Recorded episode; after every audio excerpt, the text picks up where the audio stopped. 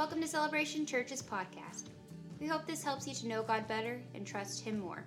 To learn more about Celebration Church, please visit us at celebrationchurchlive.com. We are going to jump right into, everybody say week two? All right, we're in week two of a message series we've simply entitled um, Courageous Christmas. Now, Pastor Brandon last week talked to us about the courage of Mary, right? And imagine if you put yourself in the shoes of Mary, who most theologians believe to have been 13 or 14 when this occurred, right? So imagine yourself at the age of 13 or 14 having this knowledge dropped into your lap. This is a scary situation, it's a frightening one. And so we look at the story of church originating out of this that deals with the fear that could have been present, that most likely was present in the lives of those players who were in the act. Does that make sense to everybody so far? Right? So we are in this Advent season. Does everybody know what Advent means? Right? We're in the second week of Advent. This is, um, I'll, I'll make a confession to you. Y'all don't judge me. But I was raised in a, in a variety of different churches, and I thought Advent was a kind of chocolate. I ain't gonna lie. And I thought it only came in cardboard calendars with Christmas trees on them. And I was like, man, in November, we're gonna get one of them chocolate calendars with that Advent chocolate. And it was really, I thought I was the only one. And a, a, friend of mine named Rob, who lives in the UK and is a, sometimes preaches at his very, very prim and proper Anglican church, he posted his message on, on, on Facebook this morning. And guess what he said? Advent, I thought it was a kind of chocolate. I'm like, this is not just me. I'm not the only guy who didn't know what Advent was. But you know what Advent is in reality? It's the anticipation of something that's going to begin. Amen? It's the beginning of something. And there is this. This is not even part of this. I just want to throw this out there for you guys, okay? This is a, I won't even charge you extra for this. This is it. There is such a tendency in our church today to be in a hurry. There is such a tendency in the United States today to be in a hurry. And the Advent season is, a, is an opportunity to slow down, take a breath, anticipate what's to come. The worst thing in the world when I was a kid was all the build up to Christmas. And 30 minutes later, the wrapping paper is on the floor and we're done. And I'm like, whew, now what? Well, because we had not really dealt with the, the process of anticipating. Man, there's something big coming on December 25th, right? There's something earth shaking, world changing, something that's going to radically shift the way we see everything in the world from the top to the bottom, and we need not be in a hurry to get there. When we could slow down and we could enjoy the anticipation. We could say, God, what is it you're telling me in this season? What am I expecting in this season? What am I waiting for you to do in this season that only you can do?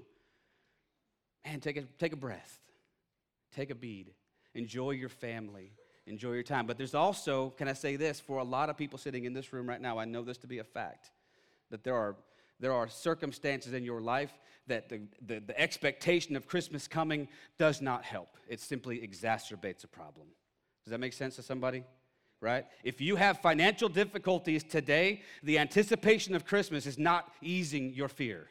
Amen? You know there's stuff coming. There's no, there's expectation. If you've got issues with family, the, the anticipation of spending days with those people maybe is not exactly calming your nerves. And so we, we, we have a chance this season to take a step back, if that makes sense. Take a step back and say, what is it that God would say to me in this season? What would, he, what would he speak to my heart? And we're going to use the story of Mary and Joseph and the way that they dealt with their situations and the way that they faced some fearful situations. And we're going to see what we can pull out of there for ourselves. You guys ready? Yeah. All right, so you're not going to have anything on your side screens. You're just going to have to just, just bear with me as I read through some of this stuff. We're going to start in the book of Matthew, all right?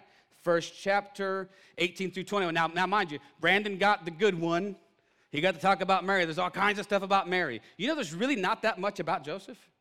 I mean, read through the Gospels. You're going to see Joseph has a couple little places where he shows up and then whoop, he's gone. So I get the I get the pleasure of trying to explain something like this. And here's where we get introduced to Joseph in the book of Matthew. First chapter. Here we go. Now, the birth of Jesus the Messiah took place in this way. When his mother Mary had been engaged to Joseph, but before they lived together, she was found to be with child from the Holy Spirit.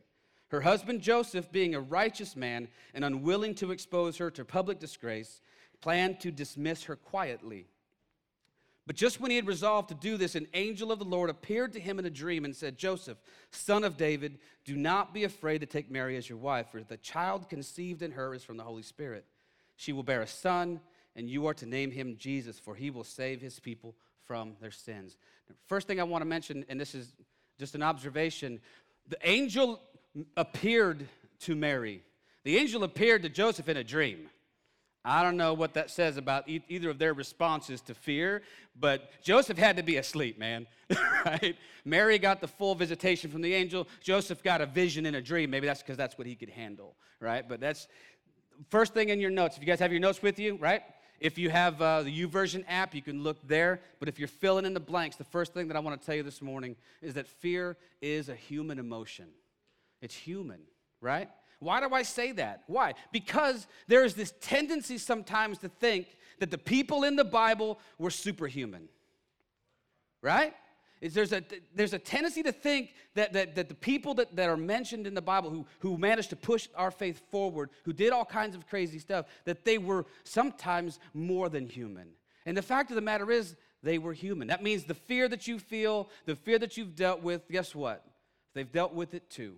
And one of the things that I really love about the Bible, probably my favorite thing about the Bible, is this it doesn't whitewash stuff for us, right? We don't get two dimensional caricatures of people who are superhuman, who do crazy stuff, and then we have the, the ability to say, well, gosh, I'm not Paul. I couldn't have done that. Don't expect much out of me. I'm not Peter. No, man, we read the Bible and we see Peter was flawed, man, to the core, Peter was flawed. Paul was messed up, right? Moses was, was all kinds of. Listen, we go through the stories and we see people that look like us.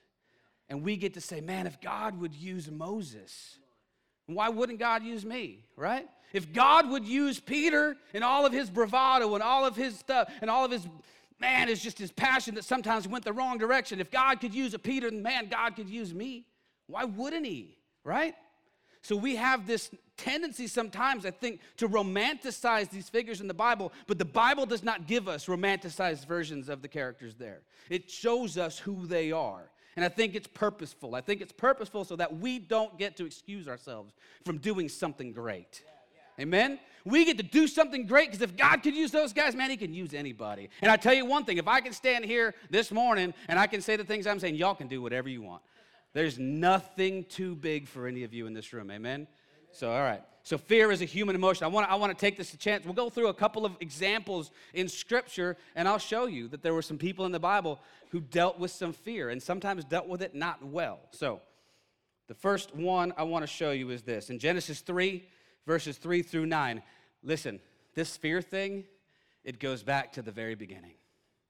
It goes back to the very beginning. Adam and Eve, look at this. But the Lord God called to the man and said to him, Where are you? He said, This is Adam. I heard the sound of you in the garden, and I was afraid. Because he because I was naked and I hid myself. First of all, I have a question for you. Where in the world did fear come from? In the perfect place of the Garden of Eden. Adam and Eve were not created to have fear. Where's their fear coming from? It starts in that place where they believe the lie of the serpent in the garden who tells them things about God that are absolutely false. Right? What, is the, what does the serpent do to Adam and Eve in the garden? He deceives them how? By saying, Man, God doesn't want you to have that. God told you you can't touch anything in here.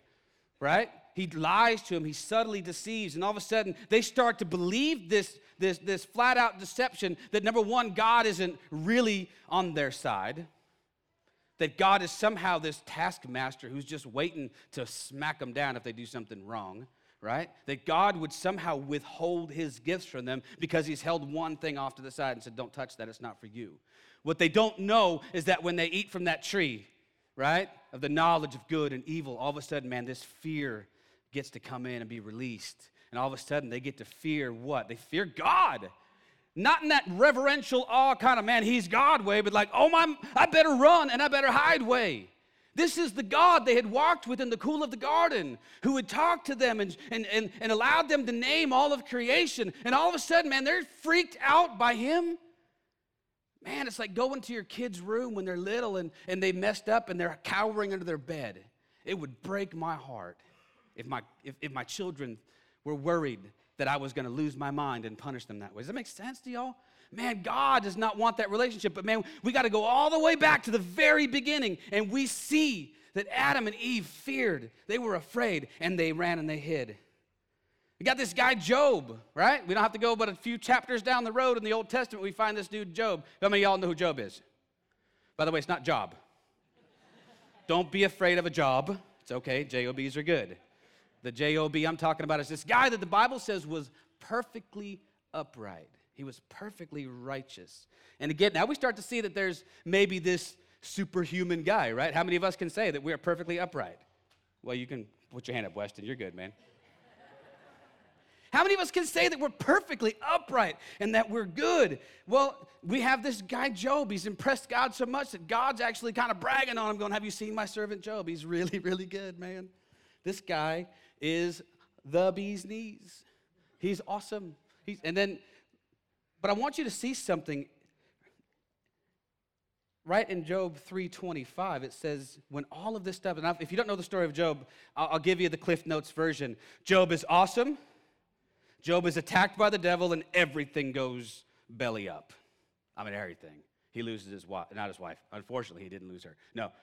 If you read the story you know that's not a slam against wives but against his um, he loses his house and his property and his kids. He loses everything. He loses his health, right? And what Job says at one point in Job 3:25 is what I've always feared has come upon me. Look at that. What I dreaded has come true. We have a picture of a guy now starting to evolve and emerge that's not just a guy who's good for goodness sake, but a guy who's good because he's scared. We have to go all the way back. And these are verses that, man, they kind of come in and you can gloss over them if you just read through the verses, right? All the way in the very first chapter of Job, we get this picture of Job, and it says his sons, this is uh, Job 1 4 through 5. Says his sons used to hold feasts in their home on their birthdays, and when they would invite their three sisters to eat and drink with them. And when a period of feasting had run its course, Job would make arrangements for them to be purified. And early in the morning, he would sacrifice a burnt offering for each of them, thinking, Perhaps my children have sinned and cursed God in their hearts. This was Job's regular custom, it says. Think about that. We got a guy who's perfectly upright, who's got some kids. They throw a party, they have all kinds of fun, they invite their friends over, and when they're gone, Job cannot rest until he's gone and made sacrifices on the off chance that one of them might have done something in their hearts. Man, that's fear, guys. That's fear right? And, in, the, in the Bible, we get this notion, right, that the, in the kingdom of God, that intentions are every bit as important as the actions that they inspire. When Jesus is on the earth and he's in his public ministry and he's talking to the Pharisees and he's critiquing them, he's not critiquing their actions. He's not saying you shouldn't have, you know, done these things. You shouldn't have kept the law. He's saying you should not that, you shouldn't have tithed. He's not saying the actions were impure. What he's saying is you shouldn't have stood on the street corner so everybody could see you be that way. Your intentions for doing these things were not to honor God, but to honor yourselves. And so now the actions that are good are now looked over here. It's like, man, yeah, maybe so, but you've tainted them with your bad intentions. Y'all connecting with that? Does that make sense? So we have this guy, Job, who's perfectly upright, does all the stuff he's supposed to do, but guess what? The motivations of his heart, they're fear man, I better be, I better be careful just in case one of my kids might have sinned against God in their heart somehow at one point. I better go make a whole bunch of sacrifices for them. And I better make sure that they're covered. I don't know about you, but the relationship that I have with God, I do not want to be based on one of fear of retribution. I don't want a relationship with my father. And guess what? He doesn't want one with you like that either. He wants a relationship with you where you are free to come to Him with anything and not have to fear the hammer dropping because you might have had a bad thought or you might have had a, a moment where you doubted or you didn't trust. All this fear stuff has, has a place. And one thing I want to say before I say anything else is this the Bible speaks to, to our fear issue a lot, right? There's a lot of verses in the Bible that say, don't fear, don't fear, don't fear, don't fear. What I don't want you to hear, and I certainly don't want you to see, is God with his finger wagging, going, Don't fear, don't fear, don't fear, don't fear. And a lot of times we insert a tone, right? And you can get to a place where you become real legalistic, even about this place where, man, I felt fear, and now I feel bad about myself because I, I guess I don't trust God very much. And then next thing you know, you've kind of got this cycle going. Man, I don't need, I really like to hear, to not hear it in that tone of voice. I want you to imagine that you are a parent, and if you are a parent, that won't be hard.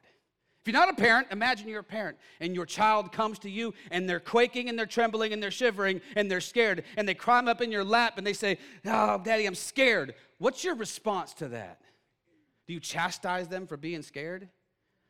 Do you look at them and go, oh, God, grow up? Dad, there's a monster in my closet. What a, jeez, you're so childish. There's no monster in there. Or do you simply wrap them up in your arms, hold them close, reassure them that they're loved, reassure them that they're cared for, reassure them that they're okay, right? This is what our God does for us if we'll let Him. We can climb up in His lap, we can hold on to my, my grandson. Y'all know that I have a couple grandsons, right? This is my grandson, you know, the other, he's really gotten into saying, I'm scared lately. I don't know why. I, don't, I think he gets, because, probably because it gets Papa to go, oh my gosh, I'm so sorry, right? So he can't say, I'm scared. He said, I cared, I cared, I cared.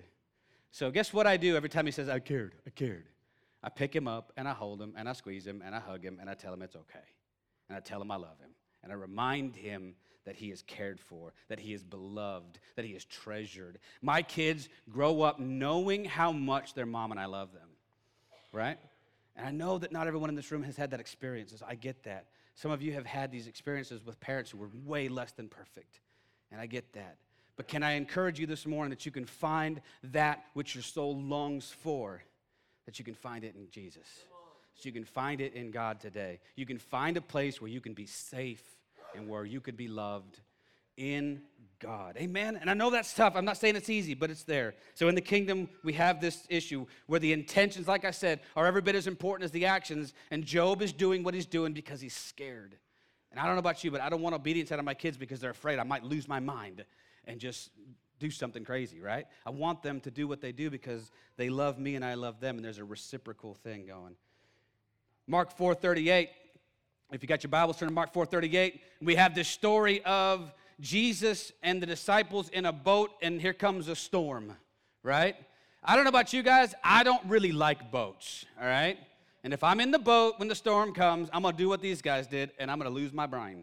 I'm gonna be like, what? But Jesus is asleep on a cushion in the stern of the boat, and all of a sudden the storm comes. Look at this. Verse 38 says, He was in the stern asleep on a cushion. Come on, man. He's asleep on a cushion while we're dying, and he's asleep on a cushion. kind of guy is this? So the disciples, what do they do? They wake him up and they ask him, Teacher, do you not even care that we're perishing? I want you to put this in modern 21st century vernacular. Think if you were like a 16 year old, or 17 what would you say to your mom and dad? You don't even care we're dying over here. What is wrong with you? You don't like us, you don't love us, whatever. You're sleeping on a cushion. And here is God, here is Jesus going, I'm surprised not surprised. I don't think I'd be surprised if we actually had photographic evidence of Jesus today, if there would be a permanent dent. right about here, from how many times I promise he just went. Right? There's all these statues of Jesus that were you know sculpted years and years ago, and all there's lots of them where he's like this. This was before we even thought about a face palm, and I think Jesus invented it way back because these guys drove him nuts. Just what is wrong with you? You of little faith, right? I'll make another confession besides the fact that I don't know what Advent is. Apparently, it's not chocolate, but I don't like to fly. I got a chance to actually, I, should, I say fly. I was in a little plane and a guy let me like hold the thing. What do you call that thing? The, the steering wheel was a stick, right? Okay, anyway. For about five minutes, and all I had to do was hold the thing straight. And I'm like, mm, no, Nope, nope, nope, nope, nope, nope, nope. I did it for five minutes before I realized I'd climbed 5,000 feet into restricted airspace. Because I don't know, this was on the East Coast, by the way, so we're close to Washington, D.C. and stuff. I'm like, had this been like 2002, we'd have got shot down. But on airplanes in general, I like to go places. If you know me at all, you know I like to travel. I'm always, if I got a chance to go someplace, my wife and I, she keeps a go bag in the back of her truck. She knows if I call and I go, hey, what are you doing this weekend? It's probably we're climbing on a plane and going someplace. I'm just spontaneous. I'm weird like that, right? I'm impulsive. We want to go to New York? Let's go to New York. Boom, let's go. But I don't like to fly. I don't like the takeoff. I don't like the landing. I don't like any of that stuff. And so here's what I did I developed this trick. Now, number one, when the plane is hurtling through space at 5,000 miles an hour or whatever it is, and it's everything's calm, and you've got your snack and your, which by the way they don't do anymore, so now I really don't like to fly. But you've got your soda pop. They give you half of it, right? Give you the little plastic cup, half a soda. And they give you the little bag of peanuts with three peanuts in it and one pretzel. And they give you all that stuff, right? And for a moment, golly, you could sort of forget that you were in a metal tube hurtling through the air at 35,000 feet at how Mach 5. I don't know what it is. But when everything's smooth, man, life is cool, right? It's like, man, this is all right. I could, and then, then what happens? And then, I'm telling you right, and there's a point to this, not just because I think it's funny, but the point is this my brain goes nuts, goes crazy. What do I do? I imagine every scenario. I told my wife I have this conversation in my head, and I go, every person who ever, who ever got on a plane that crashed said the thing I'm about to say right now, which is, ah, it's just turbulence. Said everyone ever, whoever crashed. It's not an irrational fear. That's what I want to say, guys. It's not an it's not that planes don't crash. Right? If they never ever ever ever crash and you were afraid to get on a plane, I'd say you're nuts in the history of, of air travel, a plane has never crashed. Then you're crazy to be crazy, right? But they do. And when they crash, they do so with like spectacular fashion, and everybody dies. So there's a rational fear. Is it irrational to not get on a plane because sometimes they, yeah, of course it is. Because you're way more likely to get killed on the way home today than you are on a plane. And that's scary. Don't, don't, don't I didn't say that. I take it back. But I developed this trick, right, to deal with my anxiety, sort of, you know, popping a bunch of Xanax or whatever. I, I keep my eyes on the flight attendant. These people fly every day, all the time, every time. If they can walk up and down the aisles of that aircraft serving drinks and keep their cool, then everything's fine. And unless and until they freak out, I'm not gonna allow myself to freak out. I'm gonna be like, Betty Sue over there is fine. Life is good. She's still rocking that beverage cart down the middle of the airplane. Things must be okay, right? I will tell you, there was one time when we had a situation where even the, even the flight attendant went, and I was like, oh, God. Then I had to actually like pray, which was just, you know, I got it, on. Last resort, I guess I'll look at you. But the point is this we, we have these, these, these moments where fear can take a hold of us, and it's really Again, I don't, what I want to say is this the fears are rational sometimes.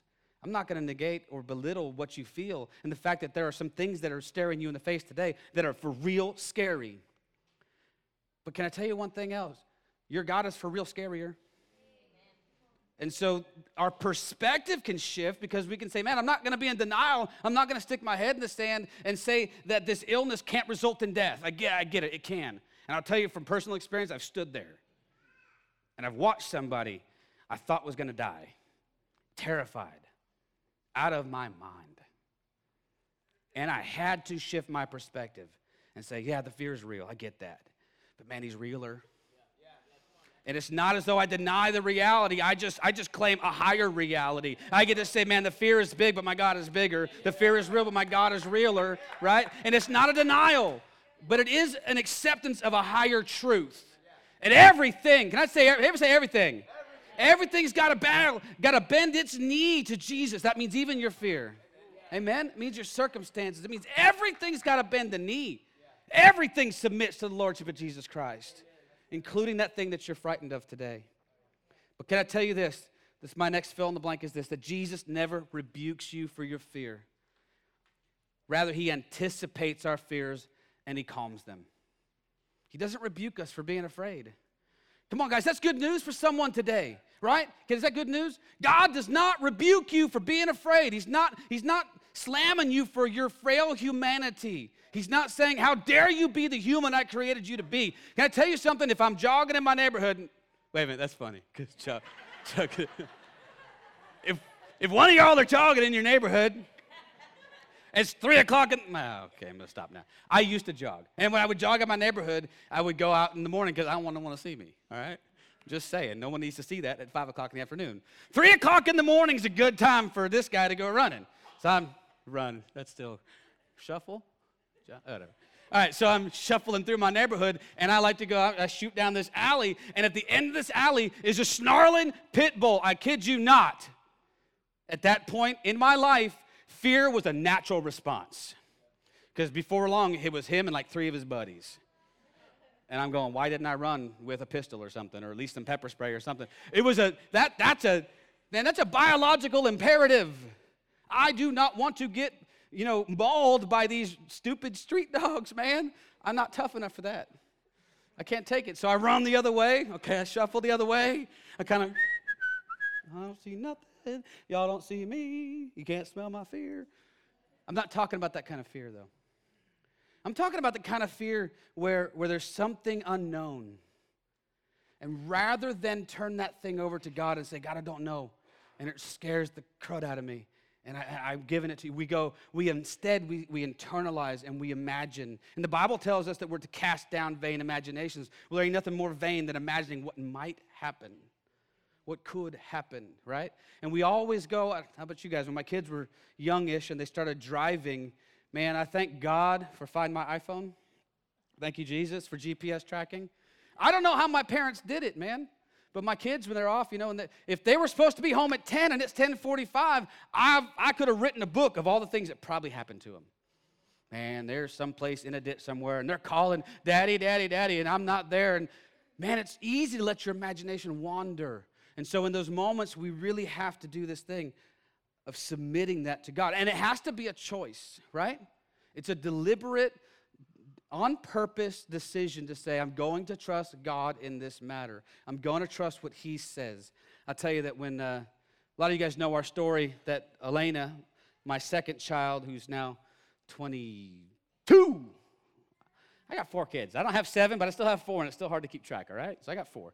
Um, she was real, real sick, and she was hospitalized for several months. And um, can I tell you that as we sat in the ICU with her, and as she was in a medically induced coma, and as the doctors, lovely, cheerful doctors as they were, would come in one after the other and say, "I don't get your hopes up. You know, we want you to be prepared for the worst." It was easy as we saw people carted out of that hospital way more in body bags than any other way that we saw.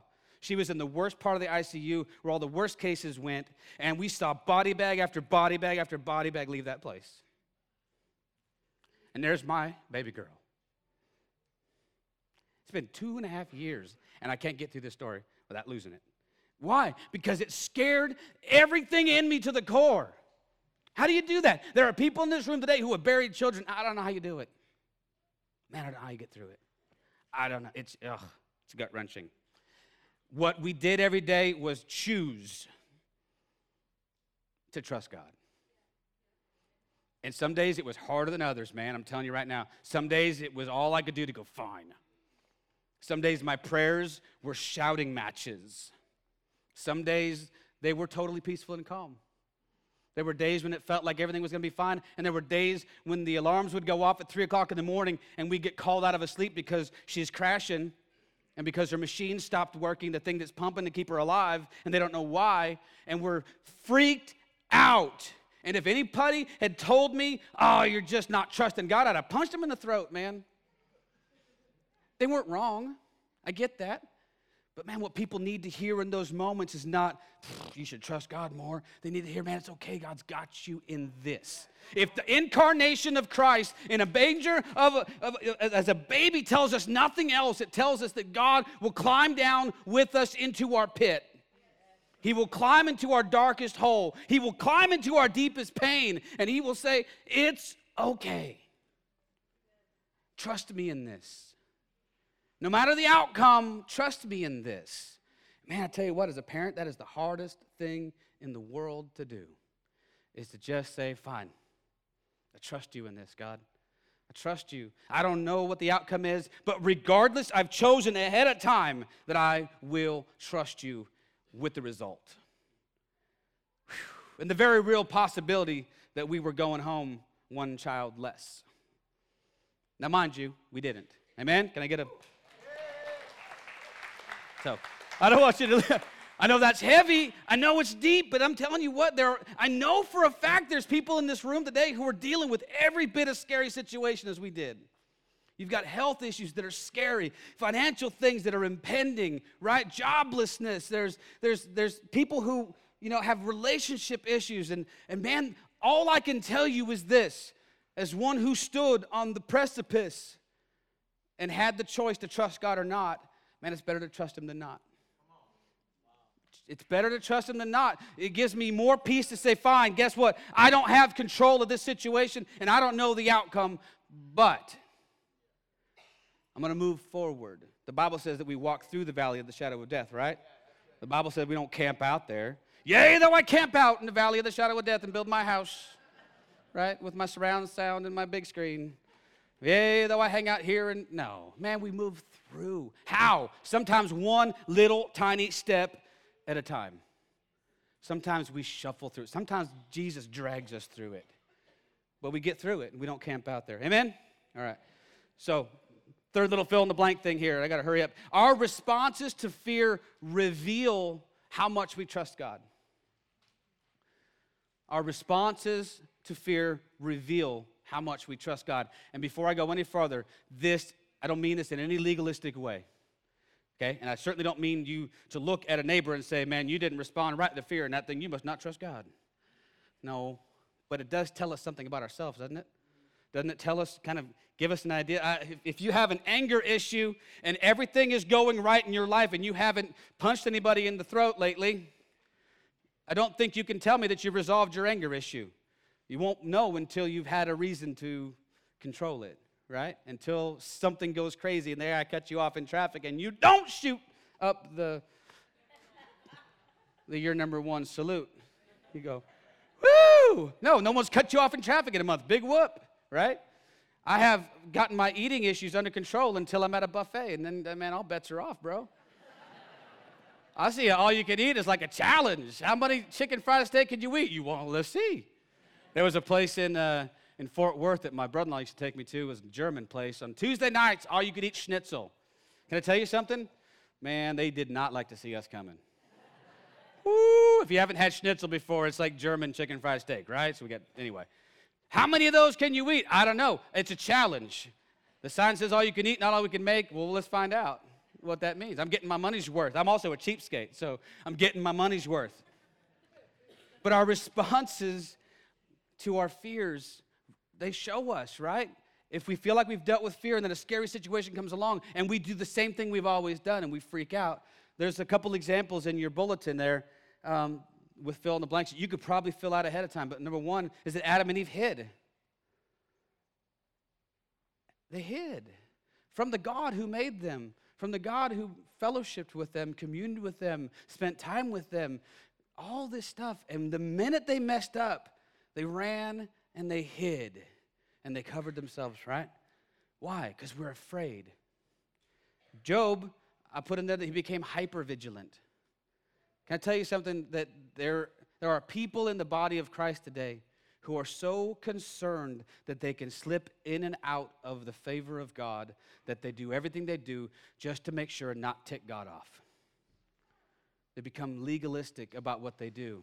You know, the, the, the first century Jews, that when Jesus had come on the scene, you know, they were ruled really by fear. The Pharisees had given them a brand of Judaism that said, man, you better watch yourself, every jot, every tittle, every part of the law, you better observe all of it. And if you don't, man, bad things are coming. And Jesus come along and he says, I'm gonna break all this fear stuff off of you guys. This is not the, the it's not the foundation of a good relationship to have one be afraid of the other. And so, therefore, you toe the line because you're scared of what God might do, right? But Job becomes hypervigilant. He lives his life in fear. Joseph contemplated dismissing, I love that, that's a very polite word for dismissing Mary when he found out that she had become with child by the Holy Spirit, right? So you have to understand that in, in, in Joseph's time, I mean, number one, today, unmarried young girl gets pregnant. It's not great, right? But we don't freak out. In Joseph's day, man, bad stuff could have happened to Mary.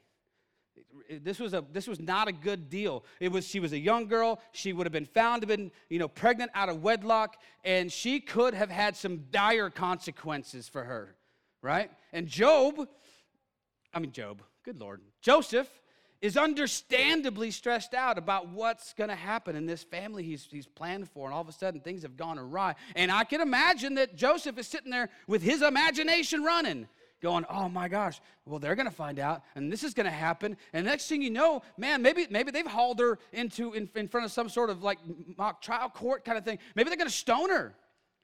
They stoned adulteresses. That's what they would have called her. Jesus, there's a famous story of Jesus saving one of them from a, a, a, woman caught in adultery from stoning. There's really bad consequences beyond just going, oh, people look down at you and shame you and make you wear the scarlet letter. No, they could have killed her. So Joseph has some real fear. And his thought process is, well, I'll quietly, I'll just quietly break things off. And I'll, I'll go about my way, she can go about her way. But he's not wanting to publicly disgrace her, right? He's a good guy. There is love in his decision, even in that moment, to say, well, I, I'm going to I'm going to walk away from this, but I'm not going to make a spectacle of her. The disciples freaked out when they were in the boat. That's my last little fill in the blank. But you could go through the Bible and find story after story after story. Abraham lying about Sarah being his sister, right? We've got Peter denying Jesus because the angry mob's coming after him. And what does he do? No, no, no, don't know him, don't know him, don't know him. Time after time after time after time, we get, we get example after example of people making decisions in fear. Uh, my grandmother, and mom, if you're watching, I love grandma. But my grandmother lived her life in fear. Broke my heart. It really did because um, I'll tell you a couple short things. One thing is that my grandmother was, um, what's a polite way of saying tightwad? Um, ah, she's a tightwad. Whatever. Can I tell you though, she lived through the Depression. She lived through periods of time where there was so much want, and she was the one in charge of her family because her parents had gone that she knew. I mean, man, we think we know what poor is, man. We don't know what poor is. That's poor. That's, I don't know where my next meal is coming from, poor. So she lived through that, and her resolution, whether consciously or subconsciously, coming out of the depression was never again, never again. It's never going to happen. If you went to my grandmother's house and you went into her pantry, there's enough food for about a millennia. She was never going to be hungry again, and neither were any of her kids. But she also, my grandfather did well, made good money as a kid, and they drove used cars and they, they she wore secondhand clothing and she you would have thought she was a pauper but she was so scared to death of losing something that she didn't do that. You know what? My, my i grew up in northern california. For those of y'all that don't know i've been in texas for 15 years and they still call me that guy from california. I don't know when that ends. At some point i guess they'll stop but but northern california is famous for a couple of things. One we won't talk about. The other is earthquakes Man, I grew up with earthquakes, right? I moved to Texas and I'm like, oh my gosh, no earthquakes. But man, we got like tornadoes and hailstorms and whoop, I'm going back to the earthquakes. Nobody I know has ever died in an earthquake. I've been through lots of them. I'm talking like eight points and above on the Richter scale. They'll shake your house to the foundation. My wife and I have lost more personal belongings to earthquakes than I can think of. But relatively few people die in these earthquakes unless they're really bad and they're you know, located someplace like a large population center.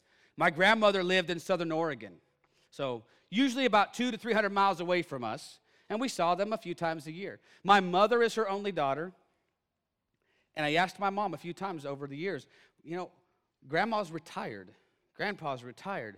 Why don't they just come down here and buy a house and live near you? You know why? Scared to death of earthquakes. When she would come to stay with us, she'd rarely stay in our house. She would have found the hotel in town that was the best prepared for an earthquake, and she'd stay there. What? That's living your life in fear. She never drove her whole life. Why? Driving scared her. Man, it's a bad idea to make decisions based on fear, isn't it? It's, she missed out on so much stuff, and it makes me sad to think that we could have had lots more time together. Mom could have had way more time with her, with, with her mom, had there not been this fear that kept her from coming to California because there's a one in five billion chance you might get killed in an earthquake. That's crazy. When Y2K came around, you best believe she was ready. How many of you guys old enough remember Y2K, right? Right? Remember the world was just supposed to go and just explode, right? I remember I got lots of literature from my grandmother in the mail about making sure I had a big enough water tank and that I had enough non perishable food stored up. And can I tell you this though? That's funny, but there are people today who will play on every fear you've got. Sometimes, and usually, I would say, for nefarious purposes. To separate you from your money, tell you there's something coming that you got to have to prepare for. And by the way, I've got the thing over here that you can buy. All you got to do is turn the news on and see that the world profits off of scaring us, right? It does. And I'm, for one, I tell you what, I just don't, I'm not doing it. I'm not playing the game. I'm not going to get scared. I'm not afraid. Why? Because my God is bigger than all that stuff. Amen? Amen. The last thing I'm going to end with is here. We conquer fear by leaning on each other and leaning into love. And that's what I've titled this message this morning is leaning into love. So we conquer, that's that first fill in the blank, right? Conquer, we conquer fear by leaning on each other and we lean into love. Why? Because love is the most powerful thing on the planet. If you don't think so, try it.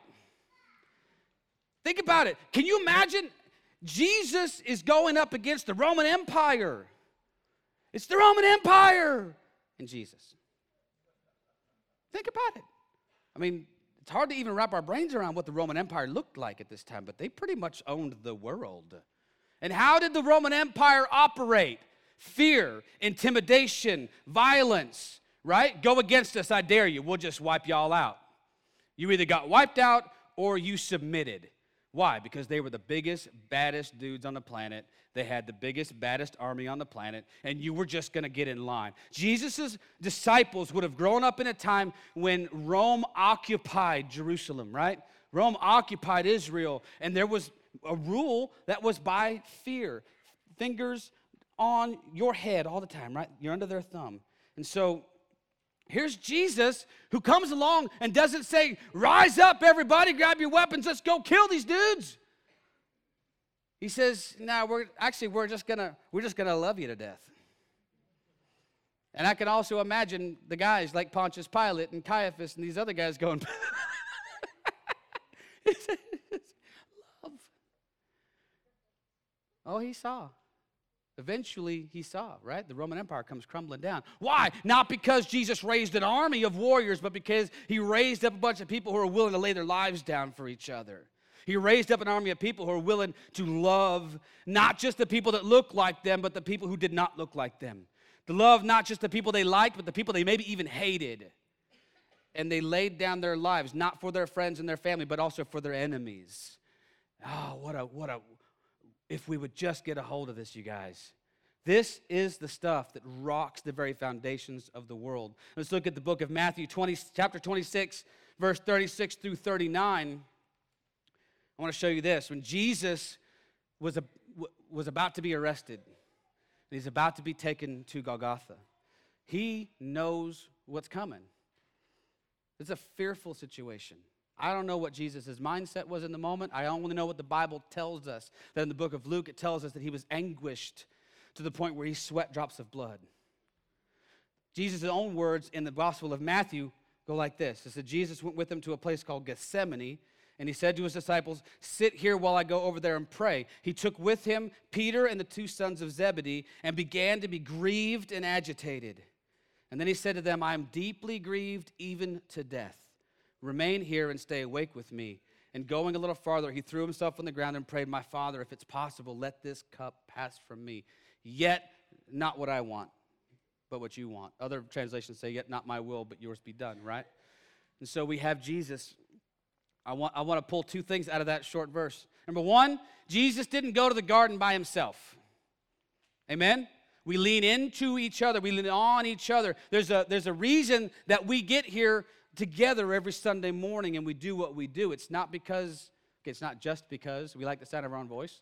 it's, it's because we recognize and realize that we need a community of people around us. Why? Because life is tough, man. Because sometimes things happen, and the best thing that fear can do to conquer you is to get you off by yourself.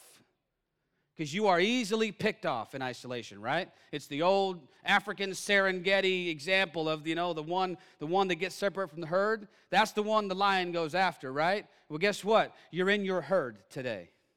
You made a good choice today to come and be a part of a family. Why? Because we help each other out if we're, if we're doing this thing the right way.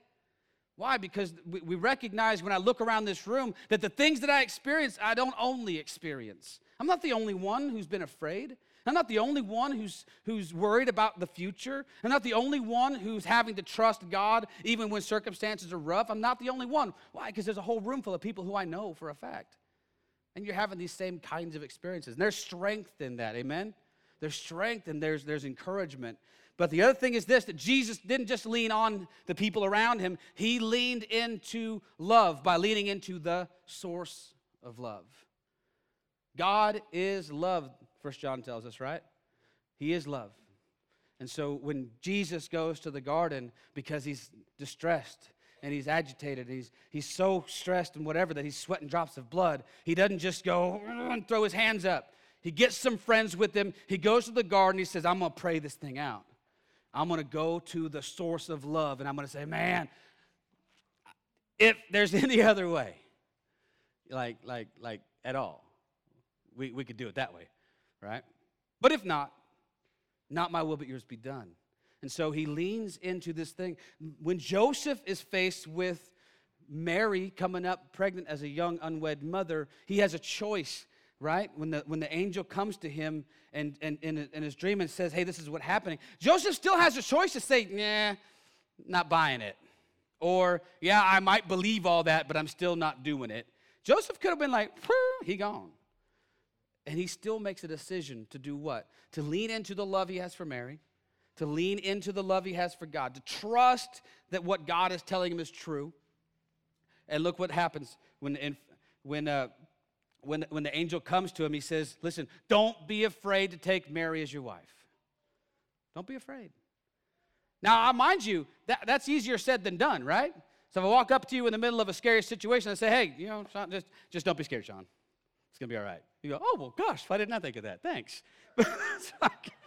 it might be a little tougher than that, but guess what? That's the message we get over and over and over and over again is what? Don't be afraid. Don't be afraid. You don't have to be afraid. There's another choice here. You can sit over here and you can dwell on the fear and you can make decisions based on fear, or you can turn your heart and mind to God. You can decide, even in the face of this, I'm going to trust Him in this. Amen? I'm going to end with this. 1 John 4 18.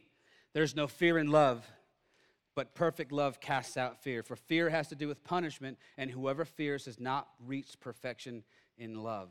So many of those examples I gave in the beginning of people who are operating in fear, their fear was really based in punishment, right? Peter's going to be in trouble because he denied Jesus, or because he, if he claims Jesus, they're going to do to him what they did to Jesus. And mind you, later on, Peter's martyred, and for all accounts, is brave and courageous in his martyrdom. But Adam and Eve going to get punished. Job's going to get punished. There's all this stuff. Can I tell you today, the, the verse you can stand on if you need one, and I think you do. I would have this plastered places when we were in the hospital is that perfect love casts out fear. They are oil and water, fear and love. They don't coexist. They can't commingle. They can't be in the same spot. They do not go together. Why? Because Jesus does not operate in fear. He doesn't give us a spirit of fear. The Bible tells us we don't have a spirit of fear, right? Where we're, we are, what? Power, strength, sound mind. That's what we've been given. That's our inheritance as believers. Matthew 124 says, When Joseph awaked from his sleep, he did as the angel of the Lord commanded him, and he took her, took Mary as his wife. So Joseph's decision was to go ahead and obey, even though he probably didn't totally understand what was going on. It was to go ahead and obey, even though he wasn't quite sure the result or the outcome. And Romans 5 8 says this that God shows his love for us, and that while we were still sinners, Christ died for us. Why do I throw that one in there? Because unless and until you firmly, totally, completely understand that God loves you, the rest of this stuff is really, really impossible to deal with. It starts from this place of going, man, I have a relationship with my creator that's not based upon my performance it's not based upon how good i am it's not based upon how well i can keep the rules or not keep the rules it's based upon the fact that he loved me enough to die for me when i didn't give a rip about him it's based on the fact that I have a God who so much wants to have a relationship with me that he would rather die on a cross than be without me. Man, how cool is that? That's earth shattering. That is profound. It goes right to the heart of all of our issues. It says that we have the freedom to come to him and we have the freedom to trust in him. Amen? Amen. Uh, I want to go ahead and create a quiet moment. Uh, going to come up here real quick. And I want to do two things as we close this morning. Number one, I want to remind you that perfect love gives us the ability to trust God, right? But here's what I want to do for about two minutes. If there are people in this room today who are facing difficult situations, we have prayer people. In fact, we're going to have, have our prayer partners come forward too. Here's what I'd like to do. And we didn't plan this out, so I'm sorry if it seems um, a little haphazard, but I just sense right now that there's people in this room who are going through some stuff, who are going through some, some fearful situations and, and some things where the outcome is not assured, at least as far as you can see. That there might be some things, some financial situations, there might be some relationships that are in trouble, there might be some really, really dangerous and scary health issues. That I would just like to encourage you this morning to seek out some prayer. We're going to provide a place. But before we do that, here's what I ask you to do. If you guys would do me a favor and close your eyes and bow your heads. The first step to any of this is recognizing, number one, that we need a Savior. And the second thing is to recognize that not only do we need a Savior, but that, but, but that Jesus is that Savior. And so before we do anything else, I'd just like to give an opportunity this morning to respond. If there's somebody in the room who just literally, man, you just need to say, I'm ready to follow Jesus this morning. If you just lift your hand up, make eye contact with me, something, show me that you want to say this prayer, take this jump. I see that hand. Awesome. Anybody else this morning? Ah, that hand, great. Perfect. Anybody else? No pressure, no compulsion. I'm just, this is an opportunity to say, I'm going to trust God in this moment. Great. Let's say this prayer together as a, as a family, if you would. Repeat after me. And what we say all the time is this is not a magic prayer man, you were Jesus's and he was yours, but the second you raised your hand there and you made that decision. But if you would say this, if you would just pray this prayer, say, Dear Jesus, I thank you for loving me. I thank you for saving me. I make a decision today to follow you, to believe that you died, to believe that you resurrected to believe that you're coming again. Father, I thank you for forgiving me. I thank you for giving me new life. And I thank you for loving me. In Jesus' name, amen. Woo, good job. I just want to close this by saying this. I feel like I'm repeating myself, but I still feel like there's some people in the room that need to hear this. That, that if there's something going on in your life that's scary, the, the, the advancing of the Christmas season sometimes will make that seem bigger than it is, right? There's some stuff going on. I would just encourage you don't leave here today without coming up, talking to one of our folks, praying with them, letting them encourage you this morning. I know for a fact that, that and we all deal with this stuff. It's scary sometimes. But no matter what it is that's frightening you, I can make you one promise God's bigger than that thing. Amen? That His ways are for, and His plans for you are so much better. So if you guys would stand to your feet this morning, we're going to go ahead and pray. We'll dismiss. But our prayer people are going to stay here for a little while and be here for you if you need to talk to them, if you want to pray. Amen? All right. Well, Father God, we thank you for another amazing, beautiful day in your kingdom. We thank you for this uh, chance and this opportunity to get together and to, to talk about your word. Father, I thank you that, that your perfect love has cast out all fear. And Father, I praise you that we can walk out of here today encouraged by the fact that you love us and that you're there for us. We thank you for doing it in Jesus' name. Amen. Thanks for listening to this week's message from Celebration Church. We hope you'll stay connected by following us online. You can find us on Facebook, Instagram, and Twitter.